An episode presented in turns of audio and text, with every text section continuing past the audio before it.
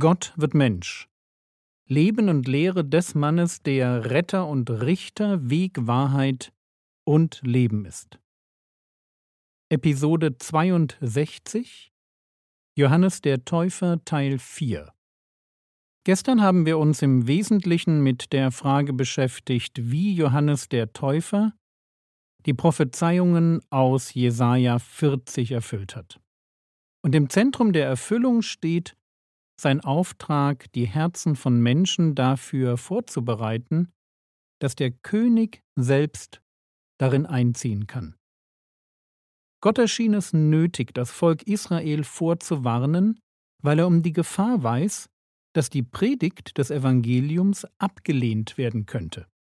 Im Raum steht nämlich auch die Erfüllung einer ganz anderen, durchaus problematischen Prophezeiung über das Volk Israel, die der Herr Jesus als Warnung selbst im Rahmen des Sämannsgleichnisses zitiert. Matthäus 13, die Verse 14 und 15 Und es wird an ihnen, das sind seine Zuhörer, und es wird an ihnen die Weissagung Jesajas erfüllt, die lautet: Mit Gehör werdet ihr hören und doch nicht verstehen, und sehend werdet ihr sehen und doch nicht wahrnehmen. Denn das Herz dieses Volkes ist dick geworden, und mit den Ohren haben sie schwer gehört, und ihre Augen haben sie geschlossen, damit sie nicht etwa mit den Augen sehen und mit den Ohren hören und mit dem Herzen verstehen und sich bekehren, und ich sie heile. Das ist eine Prophezeiung von Jesaja über die Zuhörer des Herrn Jesus, deren Herz nicht vorbereitet war. Dicke, also unverständige Herzen, Augen und Ohren, die nicht sehen und nicht hören. Was Jesus hier beschreibt, das scheint trotz des Dienstes von Johannes dem Täufer in Israel weit verbreitet gewesen zu sein. Also Juden, die auf die Predigten ihres Messias nicht mit Interesse reagieren, die sich nicht bekehren und nicht gerettet werden. Wenn das Jahre nach Johannes im Angesicht von erstaunlichen Zeichen und Wundern, die Jesus getan hatte, noch möglich war, dann kann man sehr gut verstehen, dass es Gott nötig erschien, das Volk auf die Begegnung mit ihrem Messias so gut wie möglich vorzubereiten. Es gab vor Johannes dem Täufer einfach nicht mehr viel geistlichen Tiefgang nicht mehr viel Interesse an Gott. Da war kein Volk, das mit offenen Augen darauf wartete, den Messias zu begrüßen und auf seine Predigten zu hören. Also kommt Johannes. Matthäus Kapitel 3, Vers 4. Er aber, Johannes, hatte seine Kleidung von Kamelhaaren und einen ledernen Gürtel um seine Lenden, seine Speise aber waren Heuschrecken und wilder Honig. Fangen wir bei der Kleidung von Kamelhaaren an. Was heute exotisch und teuer klingt, das war damals das Einfachste vom Einfachen. Etwas für arme Leute. Ein grobes Gewebe, etwa mit dem Tragekomfort eines Kartoffelsacks. Und seine Kleidung passte zu seiner Botschaft. Tut Buße. In der Bibel wird ernsthafte Buße äußerlich oft davon begleitet, dass die Bußetuenden Sacktuch trugen. Also statt normaler Kleidung ein grobes, raues Gewebe. Durch den Verzicht auf Komfort wurde die Ernsthaftigkeit der Buße unterstrichen.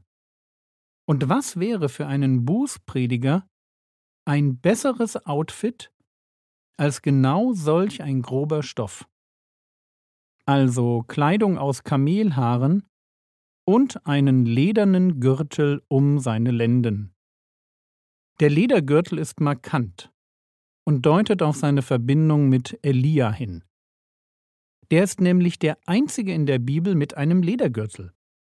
Für uns klingt das heute vielleicht komisch, weil irgendwie jeder einen Ledergürtel besitzt. Aber damals trug man eher Stricke um die Hüften. Nur Elia wird von den Boten des Königs Ahasja so beschrieben. 2. Könige 1, Vers 8. Sie antworteten, er trug einen Mantel aus Ziegenhaaren und einen ledernen Gürtel. Dann war es Elia, sagte der König.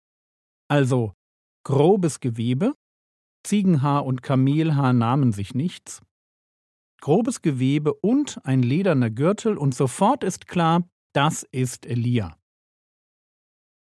Und Johannes der Täufer, der im Geist und in der Kraft des Elia auftritt, macht schon rein äußerlich klar, dass es zwischen ihm und dem Propheten Elia einen Zusammenhang gibt. Hier sind zwei Männer mit derselben Leidenschaft Buße. Sie wollen, dass ein Volk Buße tut. Und sie sind bereit, sich selbst mit Haut und Haar dieser Aufgabe zu verschreiben. Seine Speise aber waren Heuschrecken und wilder Honig. Eben genau die Dinge, die man in der Wüste finden konnte. Wobei das mosaische Gesetz eigentlich das Essen von Insekten verbot. Ausnahme vier Heuschreckenarten. Und von denen ernährte sich Johannes. Lesen wir weiter. Matthäus Kapitel 3, die Verse 5 und 6. Da ging zu ihm hinaus Jerusalem und ganz Judäa und die ganze Umgegend des Jordan. Und sie wurden von ihm im Jordanfluss getauft, indem sie ihre Sünden bekannten. Johannes war die große Attraktion.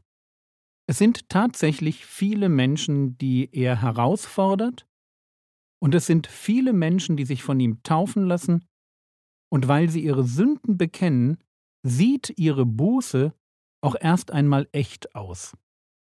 Es gibt keinen Grund daran zu zweifeln, dass die, die getauft wurden, es im Moment ihrer Taufe ernst meinten. Johannes bringt eine Erweckung. Aber bei jeder Erweckung ist nicht der Moment der Buße der entscheidende, sondern das, was man aus diesem Moment macht in der Wüste einen Prediger hören, von der Ernsthaftigkeit der Botschaft berührt werden, sich taufen lassen und dann auch noch seine Sünden bekennen. Das ist eine Sache, aber wie geht es jetzt weiter? Und da lesen wir in Lukas Kapitel 3 die Verse 7 und 8.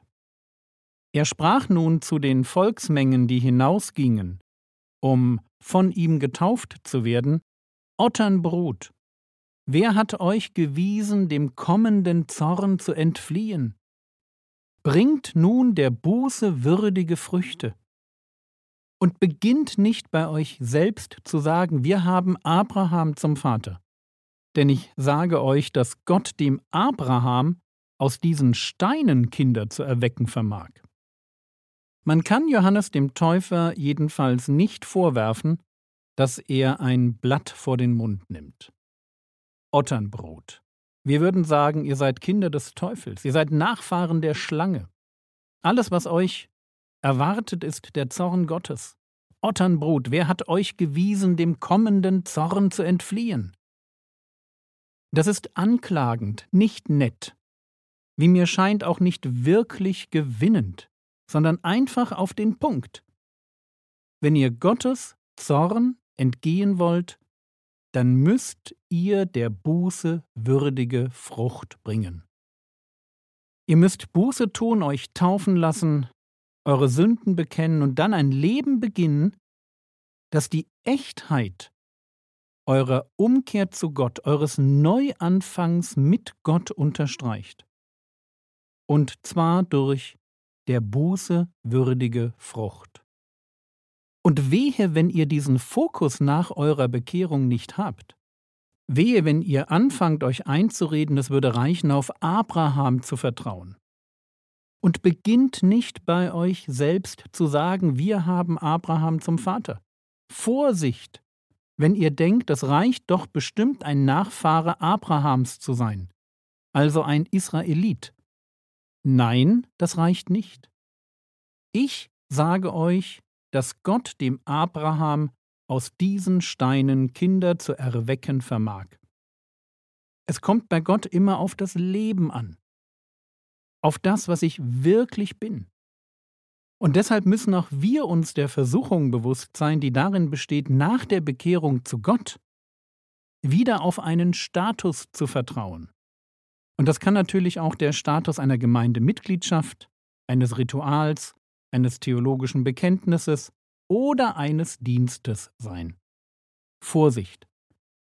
Wir sind dazu berufen, ein Leben lang der Buße würdige Frucht zu bringen und dadurch zu zeigen, dass wir wahrhaftige Kinder Gottes sind und Gott unser Vater ist. Was könntest du jetzt tun? Du könntest darüber nachdenken, ob Menschen an deinem Lebensstil bis hin zur Kleidung erkennen können, dass du ein Kind Gottes bist. Das war's für heute. Wenn du noch nicht damit angefangen hast, jede Woche neue Bibelverse auswendig zu lernen, dann ändere das doch. Der Herr segne dich, erfahre seine Gnade und lebe in seinem Frieden. Amen.